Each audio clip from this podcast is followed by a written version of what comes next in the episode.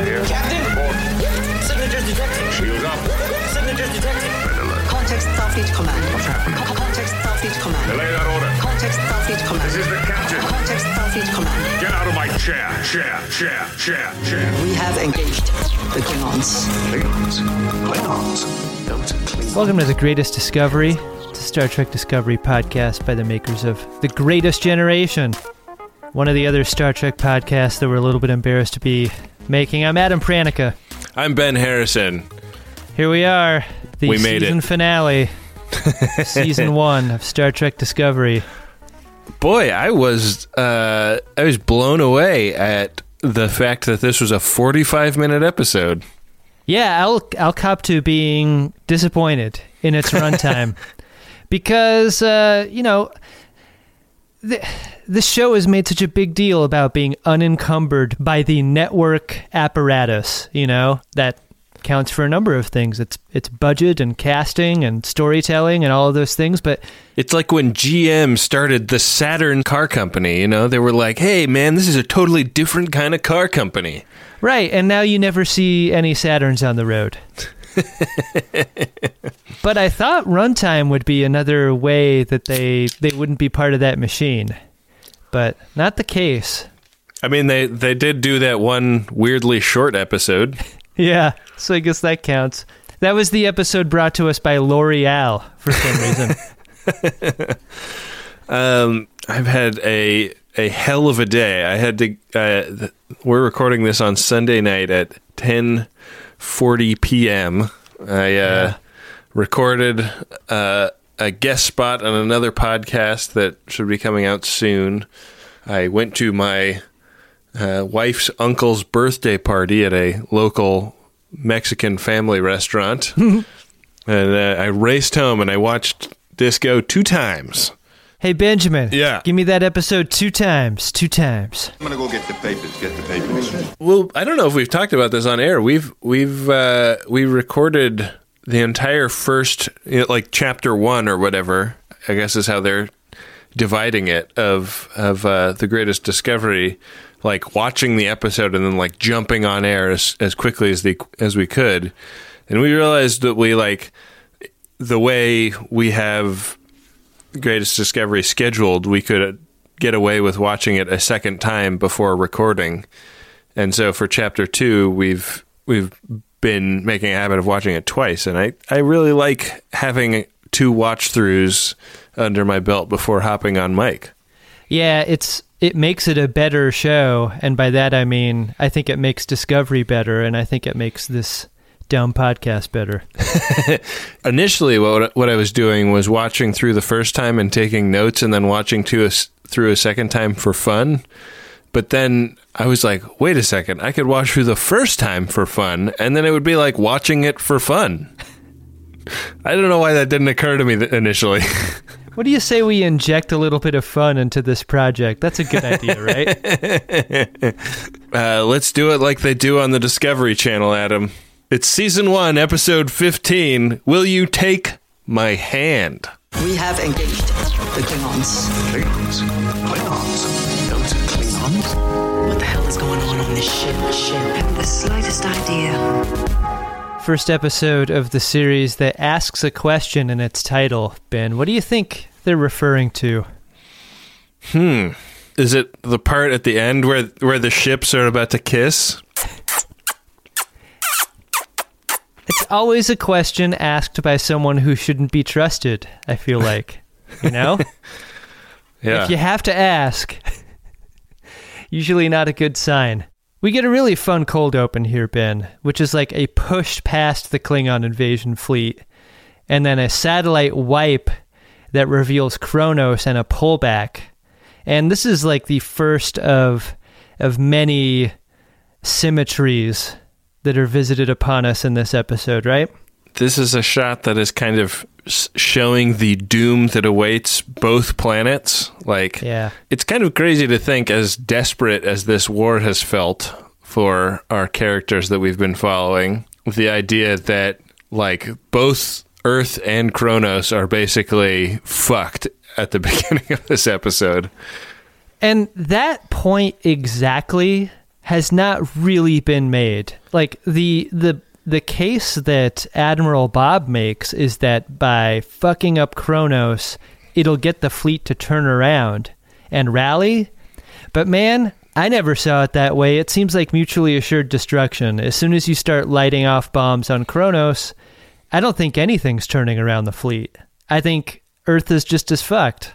People have put all the eggs in the fleet's gonna turn around basket. Like the one thing that stood out as not getting discussed in this episode is that generally this is an idea that wouldn't be happening if Michael Burnham hadn't taken it to Admiral Bob. Yeah. I feel like from jump, Michael Burnham is acting like, "Oh man, I can't believe we're doing this," and it's like you, you can believe it because it was you're the one that pitched it. The Georgiou thing was a bit of a wild card, but aside from that, like, come on, let's be honest here. What are we supposed to do with Admiral Bob? Up until now and then after this episode. Yeah, she re- she really takes a turn in this episode, doesn't she? Yeah. Well, maybe we'll we'll try to go through this ep chronologically, but I have a feeling we're going to jump around a little bit. Yeah. Our pal Emperor Georgiou has taken the role of Captain Georgiou, but she is not um, she is not playing th- the part that well, and uh, she's she's acting like a real prick to all of the people that have jobs on the bridge. Our scans I have little signs of- interest in what we're scanning. I care what's scanning us. and eventually Saru kind of gets uh, Michael Burnham to like come over to his station so that they can sotto voce about what a big B their new captain is being. Yeah, it's a it's a level of big dogging you really didn't even see that much in the Mirror universe. Mostly Right. because everyone who took an order knew to shut up about it. Yeah, I guess so. Like that's the thing is like Georgiou Emperor edition is kind of used to everybody just agreeing like on a on a like molecular level with whatever she's ordering them to do. And so when when people are just like fractionally out of step with responding to orders, she really gets down their down their throat about it. And it seems kind of like she's you know, she, uh, she's not as good at playing a prime universe as as they were at playing mirror universes when they had to go to her universe, right? Like Lorca was able to blend in, but maybe like as emperor, she's so disconnected from the idea of people not being a thousand percent enthralled to her way of thinking that she just like cannot play the part. Yeah, I thought a lot about that too in like in comparing Lorca and Georgiou. I would have liked to have known I mean, there's no way to tell that story, which is too bad, right? Like Right. like the the hiding in plain sight that Mirror Universe Lorca does throughout the series doesn't give us that that fun realization of, how he's able to to do that. And so we're just made to guess. I feel like the novelization would be awesome though. To Yeah. like really like dig into that part. Yeah, I mean, do you want to be the guy reading Star Trek books in public, though? I, I went through that life once in junior high, and I'm not willing to do that again. You're still picking that wedgie. um, speaking of trying to act, uh, Burnham like tries to draw out Georgiou by going like, "What did you say your hometown was again?" Boy, I remember going there with you. Can't remember what it was called. And uh, Georgiou like totally has that one chambered, which like wouldn't Mirror Universe Georgiou have the same hometown as Prime Georgiou? Yeah, I would think. I think that question's got to be a little different. It's sort of like uh, the Stamets asking Michael Burnham what's a secret that no one would ever know, and it's Right. like- it it seemed that flimsy. Like it should have been like, what is that? Remind me what is what what you etched in your your family's prized ancient telescope again, or something like that. You know, like Yeah.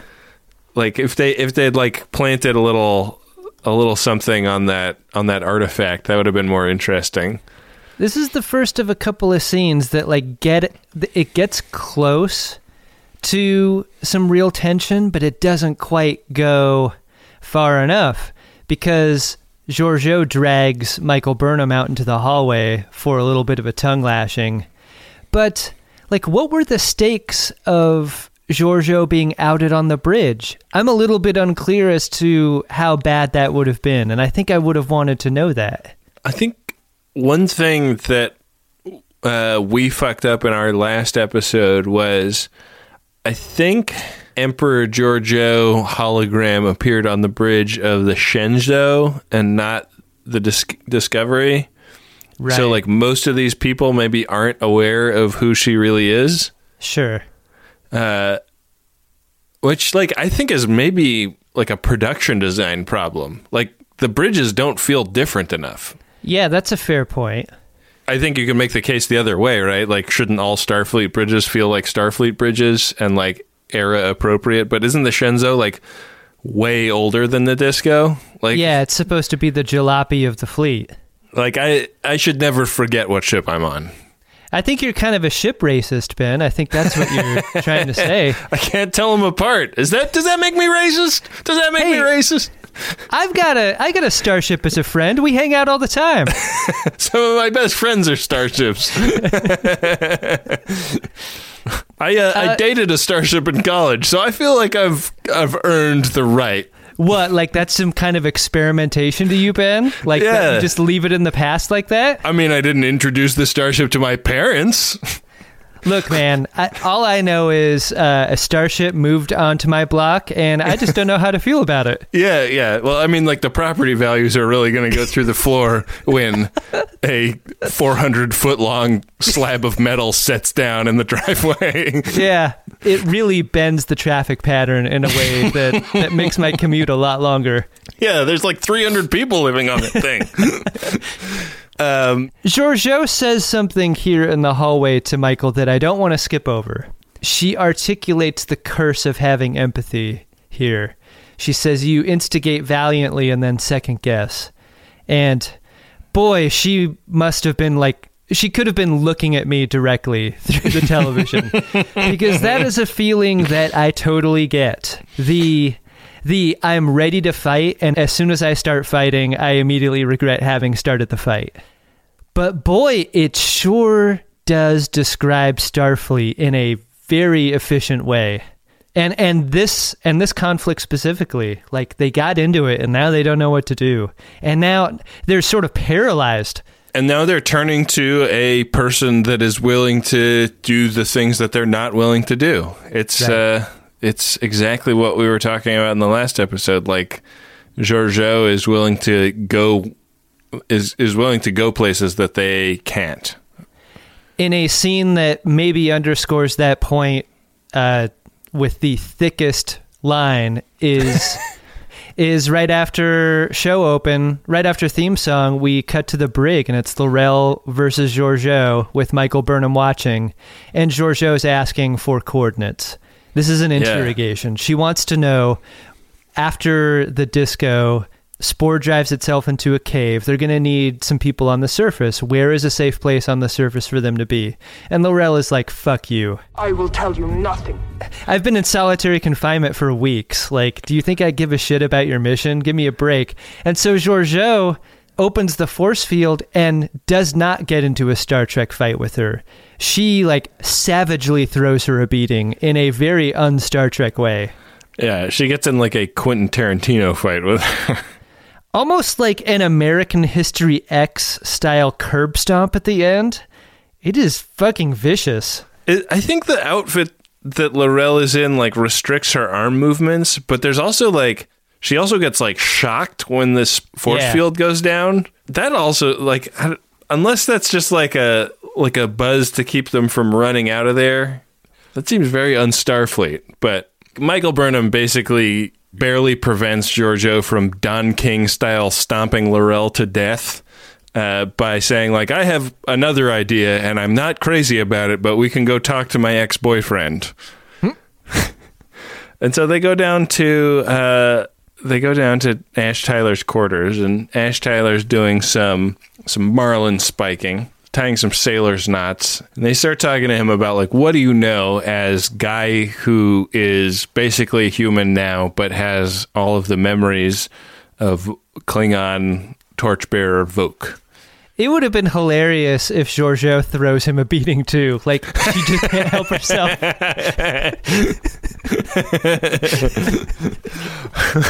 I know how to. I know how to get this guy talking. She's like, no, no, no. He was talking to us. He was.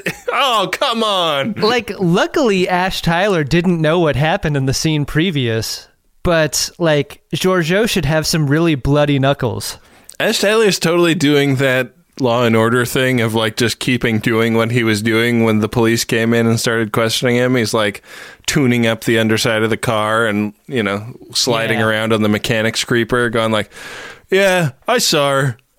you know, I saw her the Saturday before she died. No big deal." He's given his hand something to do. That's important.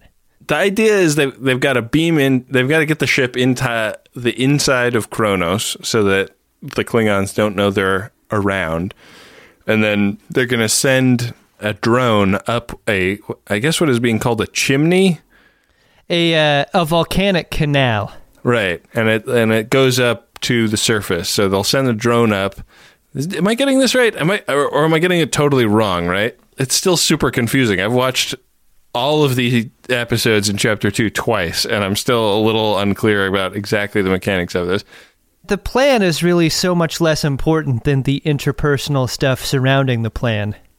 Yeah, they're having like this McLaughlin group Issue one. or in the round, and Georgiou's like the three of us here. We're the ones that are going to go do this because the the spot on the surface that we're going to is controlled by the Orions, uh, which uh, I think it's a DS9 thing that the Orions are like the criminal syndicate of the galaxy. But uh, Georgiou is like, "Hey, listen, I have one more dramatic reveal to make. We're taking somebody else with us." And she turns to the door, and like, in comes Tilly, who is like weirdly there right at the dramatic moment. Yeah, like they had her wait outside. Yeah, how did that work? Because then Tilly is like, "Whoa, you." Oh man, I've been a fan for a long time. It's like she's surprised to see her. Yeah, even though Georgiou's been captain for a while at this point.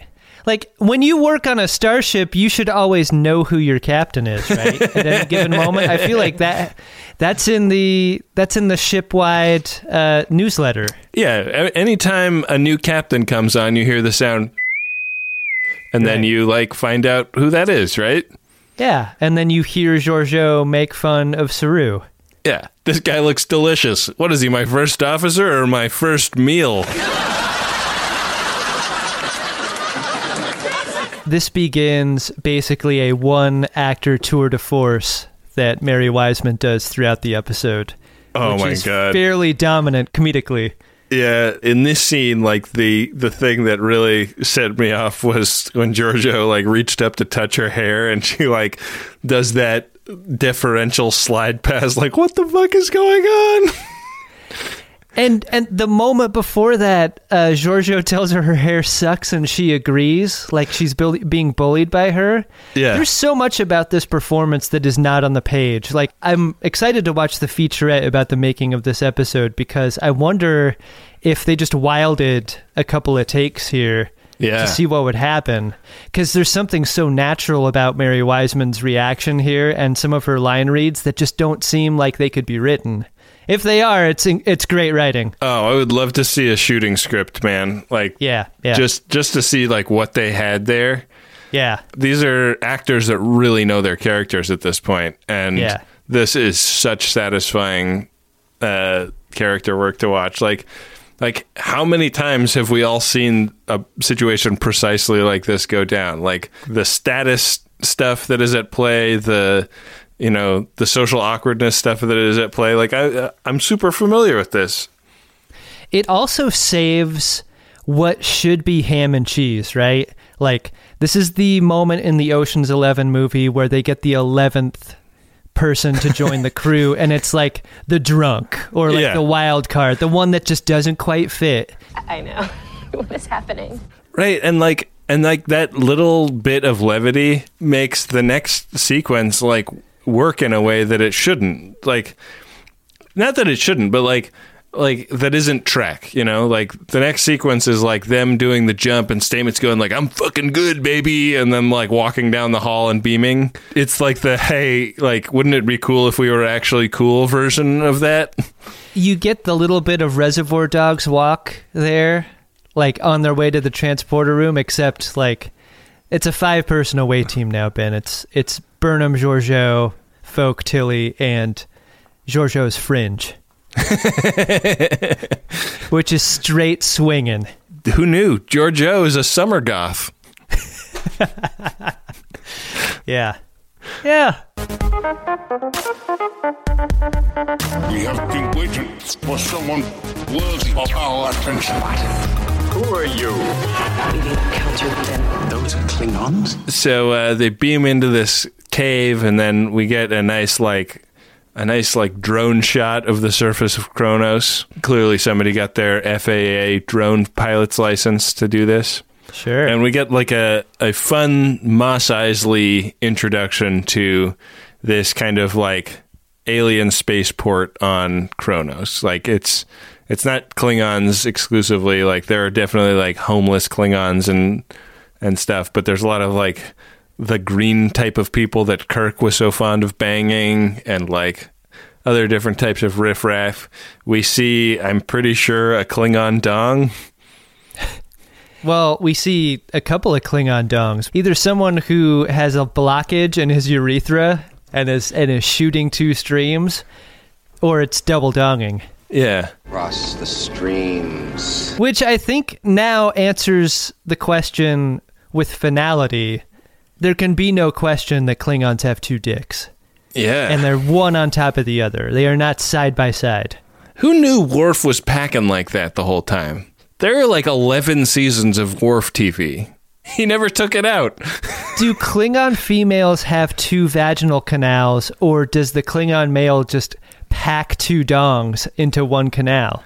I think there was a throwaway line about like not enough holes or something at some point in this series. Do you think the most Did I make that up? I'm a monster if I made that up. is the worst part of being Ash Tyler slash Voq? Like every time he takes a piss, he looks down and sees only one dick. Yeah. He there's actually a guy that follows him around with a trombone and goes. Does he have two sacks? Dude, he has four nuts. He's not human. I kind of went through the stages of science fiction night market acceptance here in this scene. This, the first stage for me was yes, we're finally in like a hive of scum and villainy. Like, I love this. But then as soon as I had that thought, I was like, wait, this is fucking tropey. This is what we see every time when we go to a science fiction night market. Like the shady district of a major city as depicted in the future. And for a moment, I th- wrote it off as like a lack of imagination and it being lame. But then I kind of headcanoned myself into maybe the lack of imagination is the point. And like, this is a universal way to depict slum of the universe. Hmm. Like maybe this is this is normalizing in a way that is not derivative. Maybe this is maybe this is more like more alike than different than it is just lazy. But I don't know. Yeah. What did you think? I think Trek has a rich tradition of of throwing a, an homage to another sci-fi thing Yeah. into its imagery. And like this is like every time we went to some, you know, bar that a Ferengi was hanging out in in TNG on our other show The Greatest Generation, we were so wet for it being more like this, right? Yeah. like wanting to see more weird aliens and wanting to like see you know like the thing that is cool about this is it's it's a huge set like you see Yeah. like deep into the distance and i mean i think you know like they tried to do this in enterprise and they've tried to do this in firefly like they've tried to do this in any number of sci-fi television shows and this is the first time it's like looked kind of like a a cinematically big scope Yeah. So that was cool. What I really liked was that it was not just about music or uh, or gambling or whatever, but like there was a very clear depiction of food culture and like the Andrew Zimmerification of of like food stalls and stuff, where Yeah. like, people were eating the bugs from Ceti Alpha Five. Like that is Yeah. great shit. I was like doing my best not to have social media get at me. Somebody was trying to tweet me that this was a nubbin bug, but it's definitely the Ceti Alpha 5 guy, right? Yeah, I don't think there's any question that that's that that's the proper bug. Yeah. But that, I'd never thought about how much the Ceti the Ceti eel and the uh, and the nubbin bug looked alike. Yeah, they look like they're cousins, probably. Yeah, maybe they're related in some way. I bet they hate each other.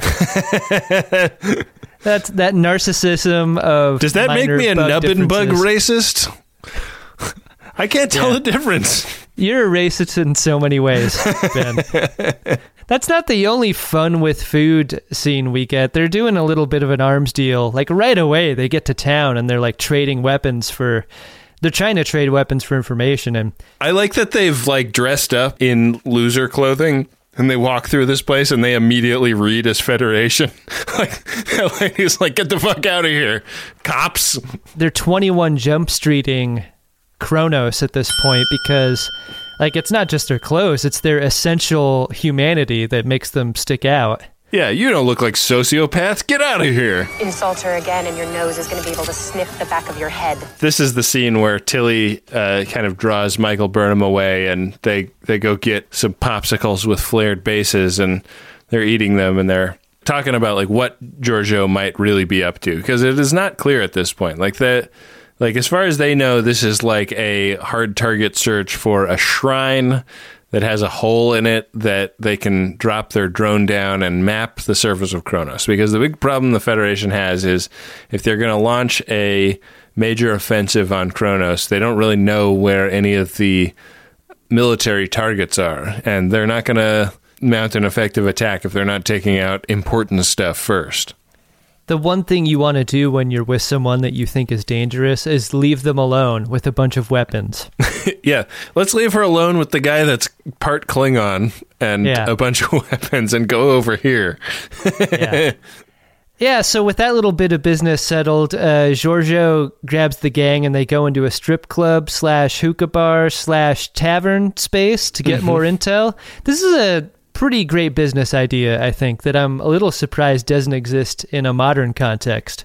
Give me all the things all together. it's fun. Yeah.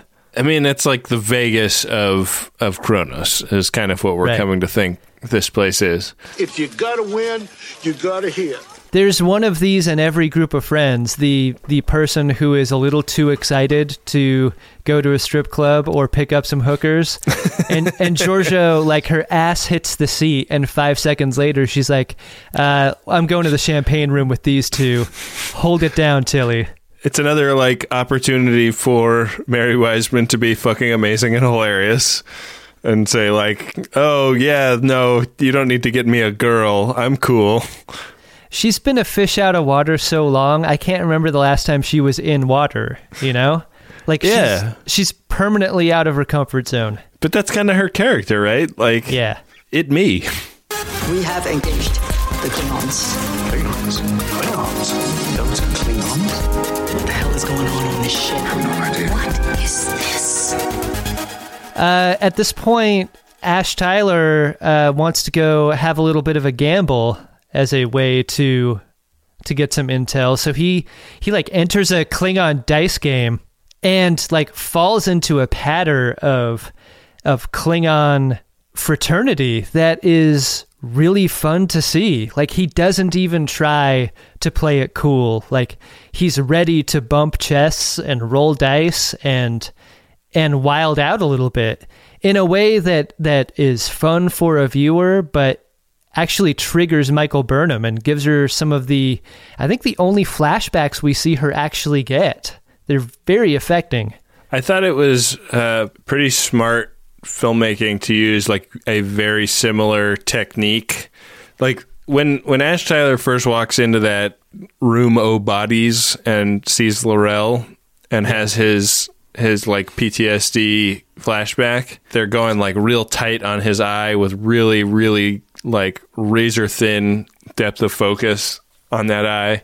Yeah. And they do that in this scene, but they flipped it around. Like she's facing the opposite direction that he was to show that she's having a similar like triggering experience to seeing him like laughing and doing Klingon shit, but also that it's like putting her you know, separating her from him. This whole setting uh, crosscuts between the away team. Back at the strip club, Tilly has encountered Green Clint Howard. Yeah, veteran Star Trek actor Clint Howard. How many years between Star Trek appearances for Clint? Well, he was an OG Star Trek, Yeah. like as a child actor, but then he was also in Enterprise. So it hasn't been that long. TBH. Yeah. He's the longest standing Star Trek at this point, right? Yeah. He probably now goes longer than Nimoy, right? Yeah, probably. I mean, I can see the OG reason for for giving a cameo to Clint Howard.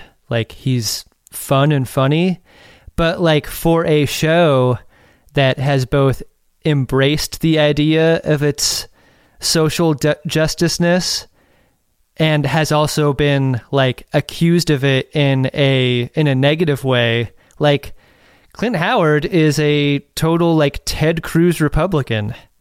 Really? I sort of smirk at the idea like this is a r- creative staff and a production staff that has intentionally been put together uh, made up of people who hold antithetical views to Mr. Ted Cruz. And so like Ted Cruz specifically, so I thought it was a strange choice to to invite Clint Howard to the party.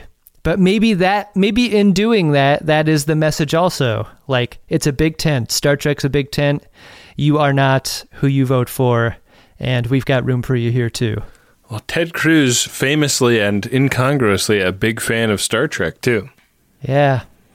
Although he was like, uh, I like Kirk more than I like TNG guy because Kirk bones down or something. I don't know. One thing we know about Ted Cruz is that he loves pornography.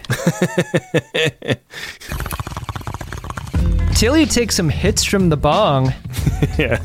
after a little bit of uh, coercion. These are uh, these are volcano ash bong hits, Ben, and uh, and she starts tripping before passing out. She hits it and she like she goes on her ass. Apparently her tolerance is not quite as as high as Clint Howard's. And we cut to a pretty intense scene between Burnham and Tyler. She like really explains to Tyler like this really fucked up memory of after having heard her father killed and her mom probably raped and killed. She's like hiding in a cupboard listening to Klingons eat the food that was on their dinner table and like hang out and laugh and enjoy themselves and that like that scene of of Tyler going and like hanging out and laughing and enjoying himself while gambling and trying to ply those Klingons for information um you know had the exact sound of the worst moment in her entire life I really like the idea of a laugh being made into something terrible. Like that that contrast was very effective to me. and especially interesting that she then lived with Vulcans uh, for the rest of her upbringing. Like she never had to confront that ever again. What better way to squish the feelings than to squish the emotions? That's something this show does really well. Like it, it kind of will layer two things in like that and and make them like a little bit more interesting based on context. You know, she she lays this on Tyler in a way that is like you know, like they had a real like rough confrontation in the last episode that was very definitively a we're not going to be together ever again conversation. In this scene, I feel like they've moved past that in an interesting way where they're like, you know, they still have the intimacy of friendship, but not the intimacy of people that are a an item. And so when she tells him this stuff, it's like it's heavy, but it's not. It's not like a girlfriend telling a boyfriend something. It's it's like a shipmate telling another shipmate something. Yeah, it was germane to the mission. That like there's such a difference between a secret you tell someone that you're intimate with and a secret you tell someone who you know you'll never see again. Right. It was like that kind of difference. It does not bring them any closer. It just brings them closer to an understanding.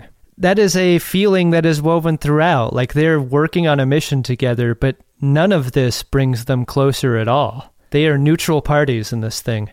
If you want people that are close, you're going to have to cut to the scene where Georgiou is like panting after banging the two strippers that she hired. Like the mind reels at what she must have done to them. they're like, I don't know if they're like buttering her up, but they're saying like, "Wow, we didn't know how to fuck until you came along." the idea of hookers telling you that they shouldn't charge you because of the knowledge that you dropped on them. Pretty amazing. It's like your famous tweet that you uh, sent to Sammy Hagar, Adam. I don't remember what you're talking about. You thought you found another way to rock? Oh yeah, but I was wrong. Dead wrong. yeah, Georgiou knows all the ways to rock. Fair to say she threw away a lot of latex gloves after this session. She has been up in a lot of guts. and she's uh, she, she, like instead of paying uses her gun to uh, extract information from these strippers who uh, seem to know more about how Qo'noS worked than the Klingons that Ash Tyler used to be hanging out with. Meanwhile, uh, Tilly is awaking to Clint Howard attempting to cut the. I, I didn't even realize that she had a uh, a pair of handcuffs connecting her to the to the like nuclear football briefcase that has the the drone in it. She's got the briefcase that is going to map Qo'noS as far as she knows and Clint Howard's trying to cut it off. She wakes up, kind of shames him for attempting to steal from her, and then she discovers that the all the volcanoes which the Federation thought were all dormant on Qo'noS are in fact still active. Clint Howard's like, Didn't know you like to get wet though. so Tilly pops up and calls up uh, Michael Burnham and is like, she's like, dog, I am fucked up. But anyways, I found out that your girl Georgiou uh, did not, in fact, pack a drone into this briefcase, but a hydro bomb, and the volcanoes on this planet are still active. So uh, hydro bomb plus volcano equals planet killer, apparently. Yeah, Ben, I thought uh, Tilly did not practice good luggage hygiene. You should always know who packs your suitcase. You should check your suitcase before travel. Yeah, especially if you're going to cross an interplanetary border, you know?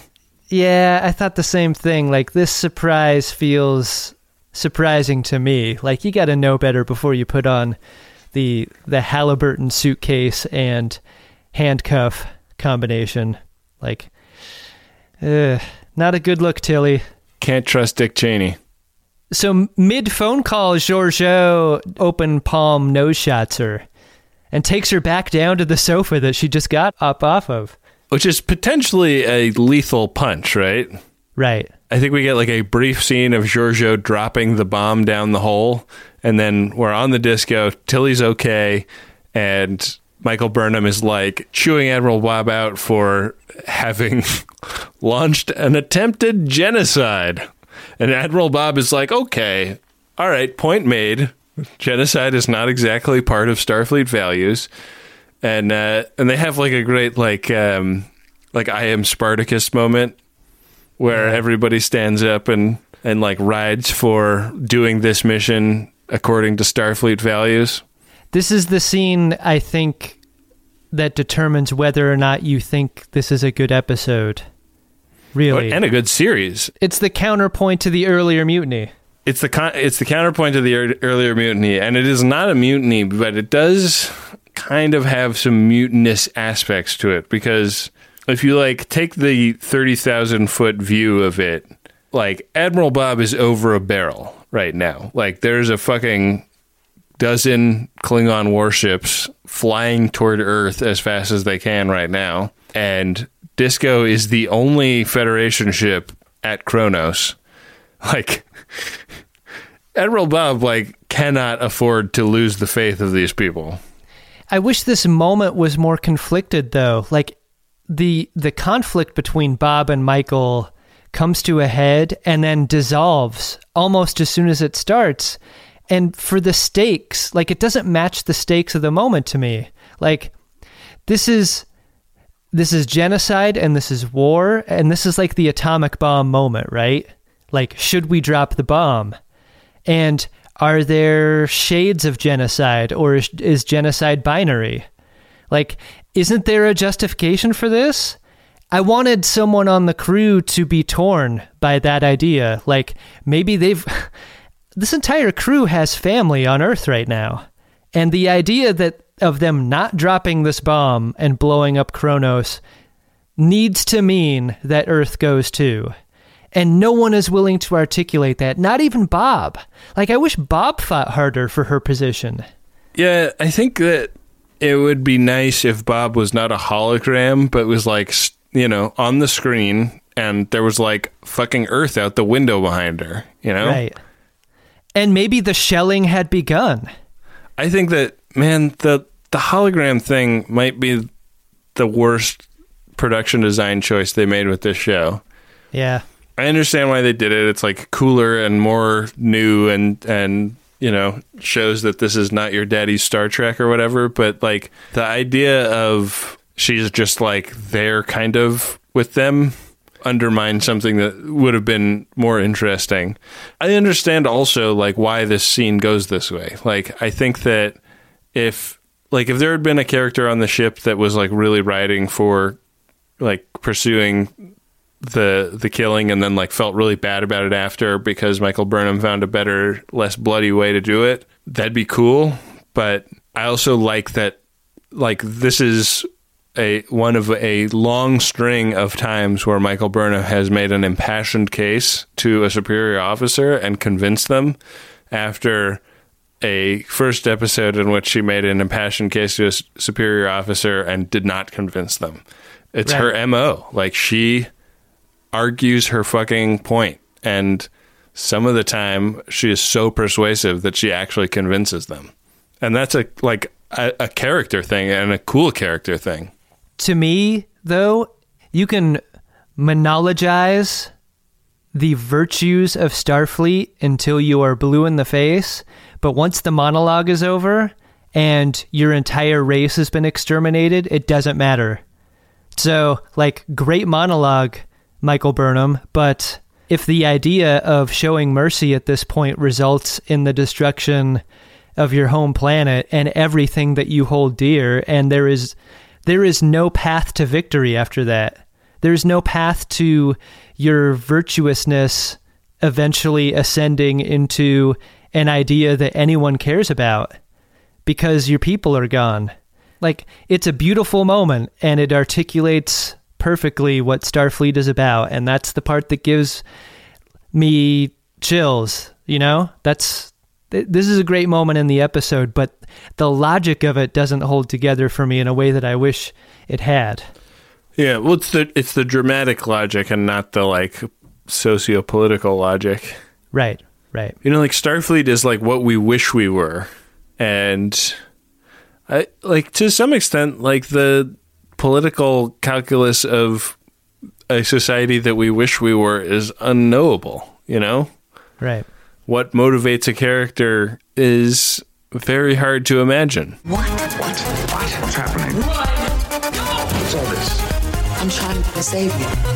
What is this? They get Admiral Bob convinced, and they beam down to the Star Trek tunnel that Georgiou is still in, having dropped this planet-killing bomb down the hole. And uh, it's, I guess, it's just Georgiou and Burnham initially, and Burnham is like, "Hey, why don't you drop that bomb detonator? Uh, Starfleet is still going to let you go, but we have decided against killing this entire planet." And the idea here is that like they are going to give L'Rell the detonator of all people. They've uh, put L'Rell back in her white armor with red tips, and they pitch to her This idea that she can unite the Klingons by having this doomsday device to threaten them with. She seems pretty well adjusted. this seems like a terrible idea, Ben. Because it makes her deterrent an object instead of an idea, right? Like she's holding an iPad that is the detonator for this bomb, and then she gives this speech to the to the to the houses in an effort to unite them, and they just fucking laugh at her. She needs some Toastmasters here because she's not convincing at all until she holds up the detonator and is like, or else. And what is really her threat here? She's going to destroy Qo'noS unless they unite?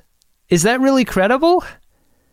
I yeah, like I don't know like how she convinces anybody that that's a real thing. Like she holds that up like and everybody's just like "Ugh, she has an iPad. That's a great call. Like a lot of antagonists in a lot of movies have done the warning shot Right. to demonstrate the ability of of the detonator, and she doesn't even do that. But it's enough to turn back the armada, and that's what happens. We get the shot of the armada like veering off course and uh, leaving Earth alone.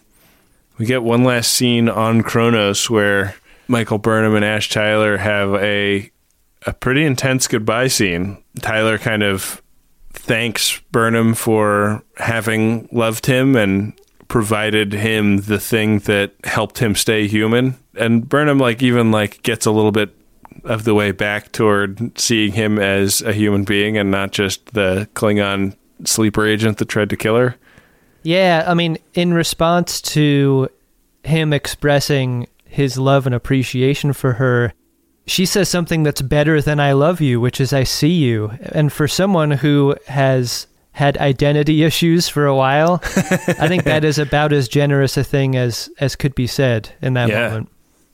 They are so great together that it it makes me sad that scenes of them together are going to be few and far between probably going forward because Ash tells her that he's hitching a ride with L'Rell and uh, he's going to go try to, you know, if he doesn't belong in either culture, he's going to try to fit in with both and just sort of play both sides.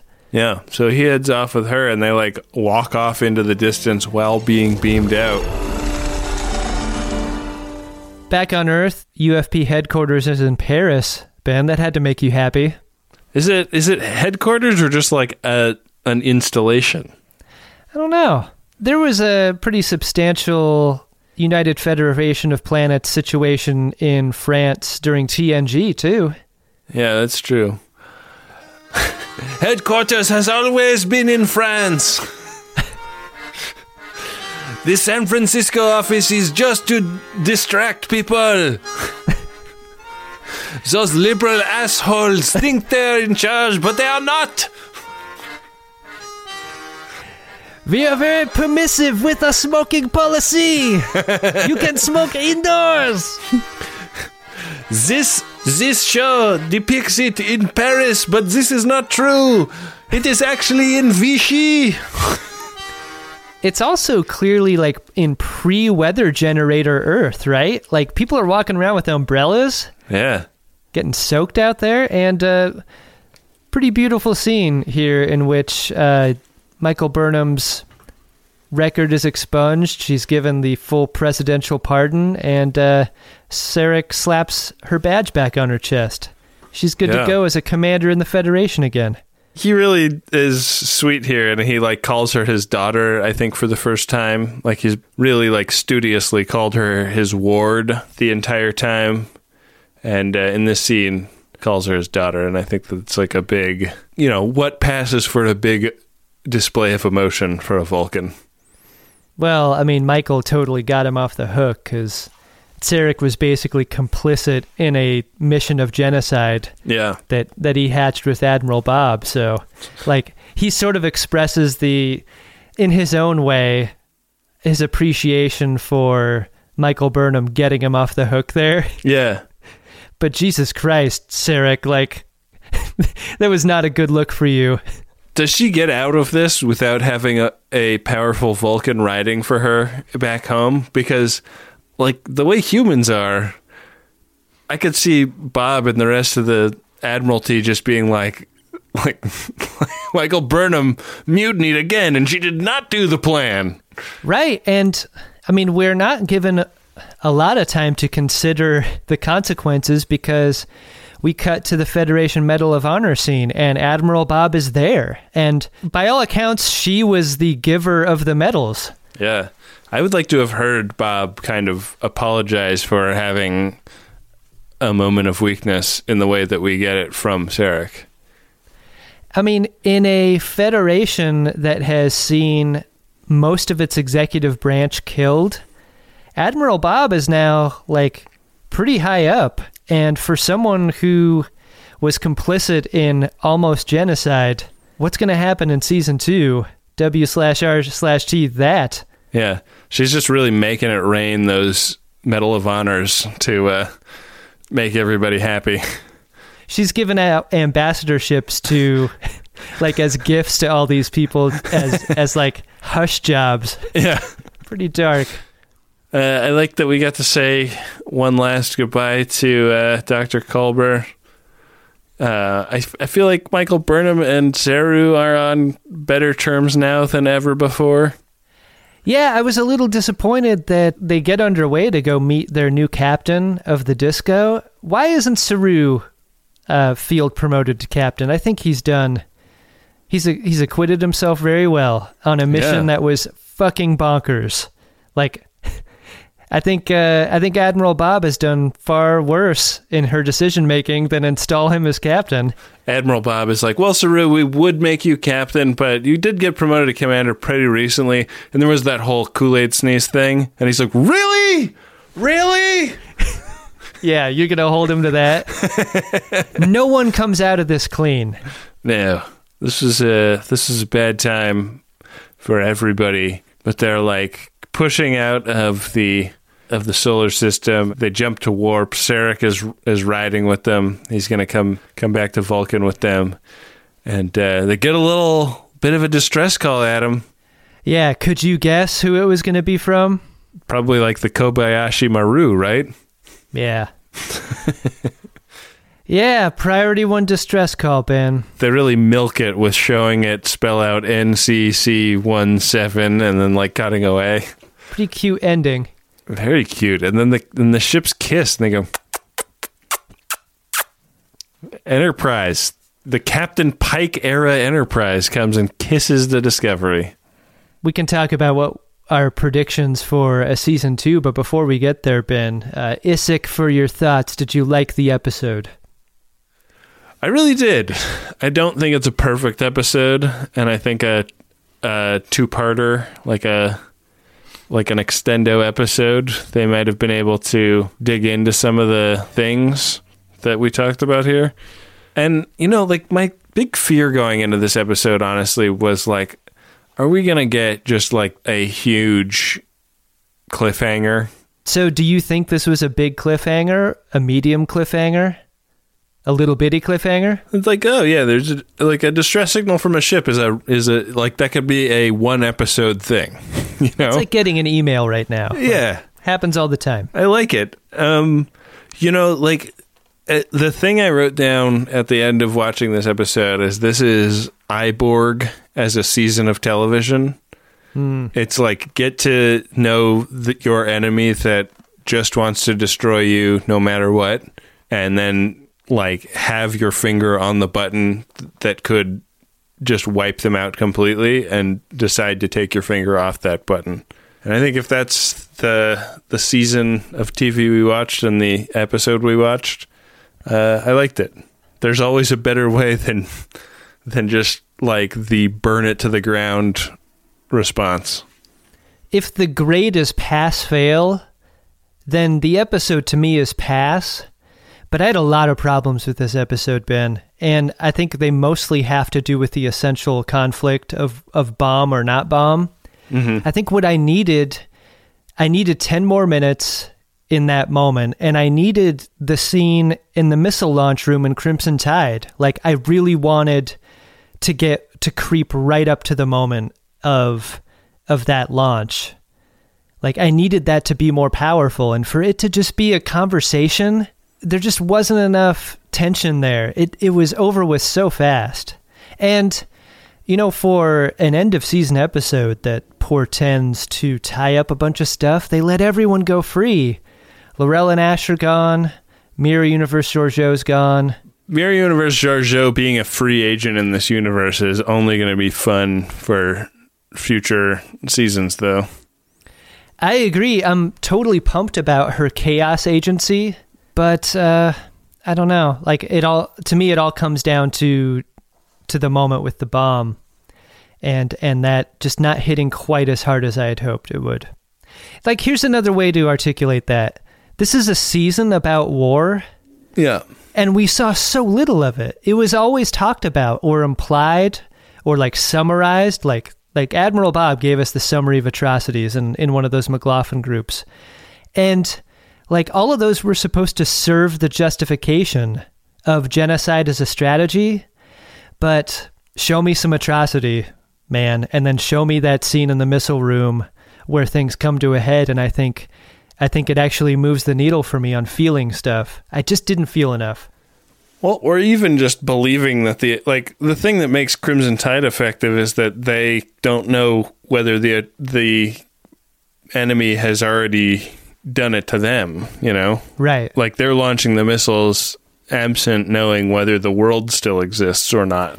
And That's a great rewrite by you, Ben, because if the ship's buried inside a planet, there's no way they can communicate back to Right. Earth or the Federation.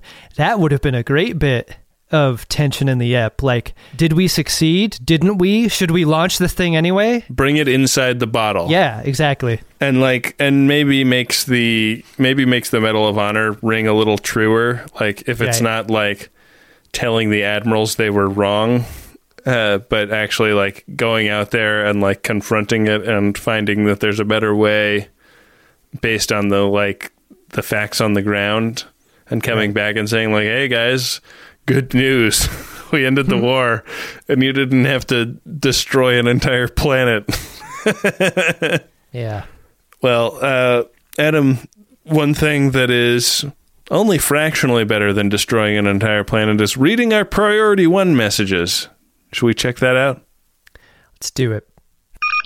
Priority one message from Starfleet coming in on secured channel. Ben, our first of two priority one messages is of a personal nature. It is from the warm, honeyed bosom. It is for Ben and Adam. We've heard from the warm honeyed bosom before, Adam. Message goes like this P6. As disco wraps up, we are considered submitting Binturong 34 times, but decided to have mercy. Love, Allison, Amanda, Angie, Arnisha, Austin, Braxton, Caitlin, Derek, Devin, Ellie, Jillian, Jen, Jeremy, Joe, Jonathan, Josh, Ken, Kimberly, Manfred, Mark Mo, Patrick F, Patrick L, Robert, Sam, Tanya, and Terry Lynn, Tobias, and Willow. P.S. Binturong, Binturong, Binturong, Binturong, Bin. Um, I recently learned that binturongs smell like popcorn, Adam. I think that we're always so crazed getting episodes of The Greatest Discovery out that we may have missed the fact that this is the sixth of six messages from the warm honey- honeyed bosom. Much like our desire to go back and rewatch the season Yeah. or uh, for further study, I kind of want to go back and reread all the P1s we've gotten for this show to see if I can understand Make something of it. what it means. Yeah. Well, Adam, our next priority one message is from the warm honeyed bosom. and it's for Ben and Adam. How many bosoms are there? P7. We apologize for P1 through P7. Force adding you to Insanity Chat and vexing the folks at Max Fun. Thanks for the jokes of Dick and Fart, boning down, and your warm reception to our obscure Binturong quote jokes, unquote. Making you laugh is a joy. You are the greatest hosts and suppliers of pod humor. Thank you for bringing us together. P.S. It's Floor E. Hashtag S Y P E Swipe a six TL hour. I don't. I don't even know what the end of that was. Well, if anyone would appreciate a quote unquote joke, it is people like us who tell quote unquote jokes. in this dumb show. People who do quote unquote comedy for quote unquote lulls. Well, uh, much like Star Trek Discovery is coming back for a season two, so too is the greatest discovery if you're interested in supporting the show by writing something vaguely intelligible, you can go to MaximumFun.org slash Jumbotron and write either a personal or commercial message that we'll read on the show. Do that. It's a great, great way to uh, support the ongoing production of what we're doing here, and we appreciate it. Thanks. What do you think of when you think of male grooming? Maybe it's a sharp haircut and a little bit of product, or a bit of the old beard wax twisted into the ends of a mustache. Maybe it's a shower, a shave, a little spritz of fragrance. Me? I think of shaving my nuts. And not just my nuts, all around those nuts. I'm talking all around those nuts. And this form of male grooming is hard to do when your junk looks like a log of Play Doh rolled through a dustpan in a barber shop. It's wrinkly, it's wriggly, nothing stays in place, and it's the one area where you don't want to have an accident. That's why I'm glad we're sponsored by the spring cleaning champions at Manscaped. They sent me their brand new Lawnmower 5.0 Ultra. It's their fifth generation trimmer, featuring two interchangeable next gen skin safe blade heads, a standard one for taking a little bit off the top, and a new foil blade to go smooth wherever your heart desires. They also sent me an extra large Manscaped t shirt, which I will never wear, but it was nice of them to do. Get 20% off and free shipping with the code TREK at manscaped.com. That's 20% off and free shipping with the code TREK at manscaped.com. Nothing like a little spring cleaning in your pants. I have tried so many meal services over the years. After all, I am a podcast host. And I gotta tell you, Factor Meals is my favorite. Why? Because I can go from what am I gonna have for dinner to eating a great dinner in exactly two minutes with Factor Meals. And don't sleep on their smoothies either. I got six of these in the box this week mango, tropical fruit, strawberry or banana. They're all amazing. They're like meal supplements I can enjoy while I'm on the go.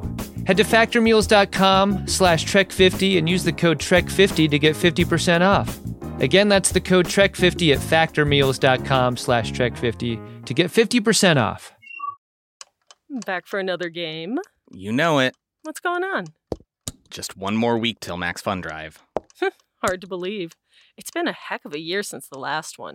We're now a worker owned co op. We raised $50,000 for charity last year. And we've added a bunch of awesome new shows. But do you think we're ready to do it again? Absolutely. Lovely new gifts are lined up. The episodes will be amazing, and wait till everyone hears the bonus content. Yeah, plus they know to go to MaximumFun.org slash newsletter, so they're getting all the news. Oh, like that meetup day is on Thursday, March 21st. Then what's bothering you? Me? Oh, nothing. We're all set for Max Fun Drive to start on Monday, March 18th. I just didn't want you to see this coming. Check. What? Hang on.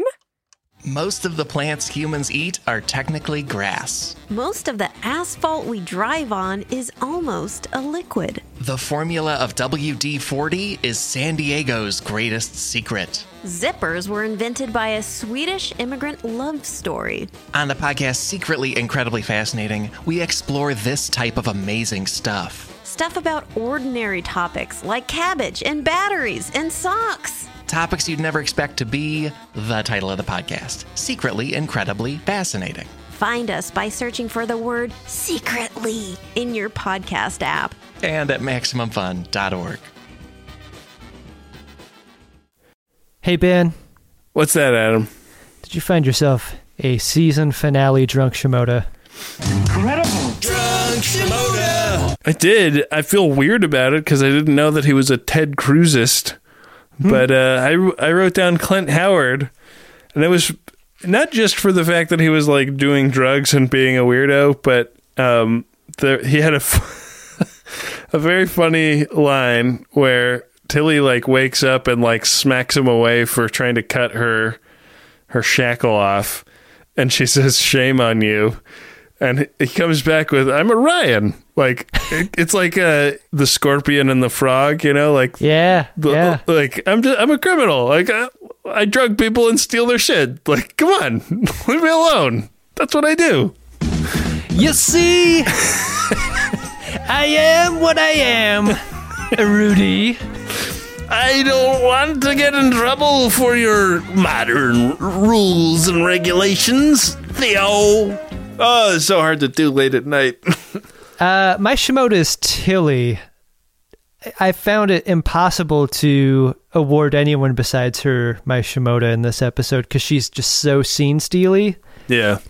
From the meeting with Georgiou to the food stall scene where she, she's like spitting out space whale, uh, to getting high, to being the one during the medal ceremony that is like emotionally pumped for the next thing. Everyone's pretty seriously accepting of the medals, but Tilly is psyched for the next chapter. And that's, I think, what I've always loved about that character. She is. She knows herself very well and she is willing to feel the thing in the moment in a way that I admire very much. So, Shimoda goes to Tilly. Ben, uh, this is a moment in the episode where we usually discuss what's coming up in the next episode, but maybe we should instead use the time to talk briefly about what we predict for the next season, or or hope to see the next season. I, uh, you know, the Enterprise was very uh, ceremoniously trotted out here, and I would be uh, pretty surprised if it doesn't play a, a role in the next season. Um, I'd be pretty surprised if uh, Ash Tyler and L'Rell and Georgiou don't all make appearances in the next season. But uh, I think that it's cool that they've really like left themselves an open slate of uh, of story. You know, like this is not a crazy cliffhanger. The war is not still going on. Um, they can go in a lot of different directions here, and uh, I think that's pretty cool. And I really hope that they hire you and me to be hallway Starfleet extras. Yeah, I think that's that's a critical component of season two success. Yeah, it's not really going to feel right unless we are walking around in a hallway and finding out about some ill shit that is about to happen to our ship. Right. How about you? I'm pretty torn about how much or how little I want the Enterprise to be in season two. Like, peacetime Star Trek is such a different Star Trek than what we were given in this season. Mm-hmm. That it almost feels like uh, selling us on something and then changing the terms halfway through. So I'm wondering how interesting or effective it will be if we like pivot to science for 15 episodes without an essential military conflict being part of the underpinning. Um I I'm disappointed we don't know who the next captain's going to be. I was really psyched to find I thought that was going to be the cliffhanger. The reveal was going to be the new captain and then and then we go off to season 2 with that new guy or girl. Right. Or gender non-conforming alien we've never seen before. Like Right. like that that sort of thing. Or like the lazy peak TV thing that it would have been would be like some character that was super evil, you know, or that we hated coming and being the captain now. Um, I want Lorca back, dude. yeah, well, Prime Lorca unaccounted for, so he is totally, uh, he's totally ripe for appearing in season two. I'm hoping that the Enterprise's distress call was about them picking up the Defiant Hmm. with Lorca in charge. It has shown up in Prime Universe. What are they going to do about it? Dang. That's what I want. Like, let's continue the Mirror Universe shit forward. Like to to just leave it behind, I think would would be a waste. There's been so much story building around this thing. Let's let's run it for three seasons even. I don't love the Mirror Universe. I, I'm going to be honest. I would, uh, I would be pretty happy to leave it behind. All right. Um, Adam, we're going to do a wrap up episode, and that is going to come out not next week, but the week after. Is that right? Uh, at this point, that's the plan. Sure. We'll both rewatch the entire season and do our kind of final thoughts on season one. And then going forward, month to month, it'll be a once a month show, and uh, we'll have some cool interviews and stuff. Uh, we're already working on uh, some great guests and stuff for that. And I'm really looking forward to that because it's going to be a really weird and different kind of thing for us. Yeah, you me both. That'll be cool. Uh, we don't know when season two is going to come back, but we do know that the show is being written as we speak, and uh, production is expected to start in April. And hopefully, like at some point in one of those scripts that they're working on, there's like two, you know, pretty weird looking dudes walking down a hallway, and some intense announcement goes over the PA, and those guys have to like stop looking at their iPad, stop conferring over the information on the iPad, and look up.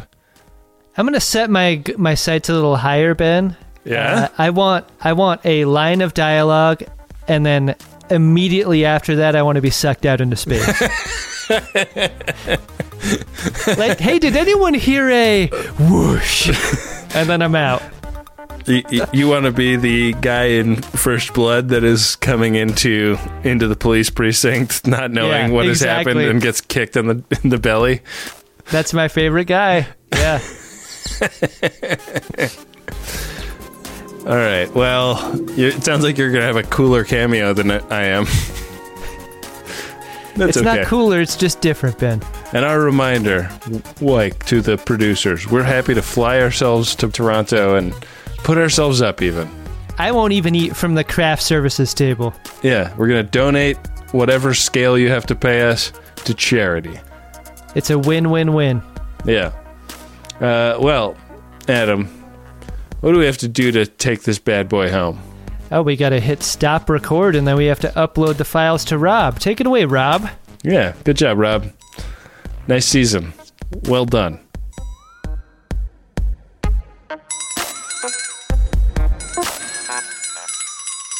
The Greatest Discovery is a MaximumFun.org podcast, hosted by Adam Pranica and Benjamin Ahr Harrison, and produced and edited by Rob Schulte.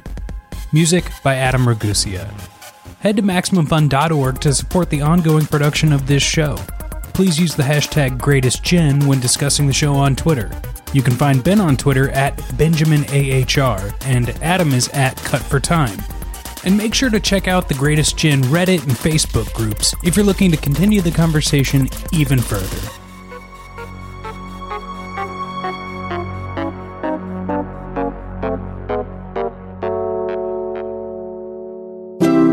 MaximumFun.org. Comedy and culture. Artist owned. Listener supported.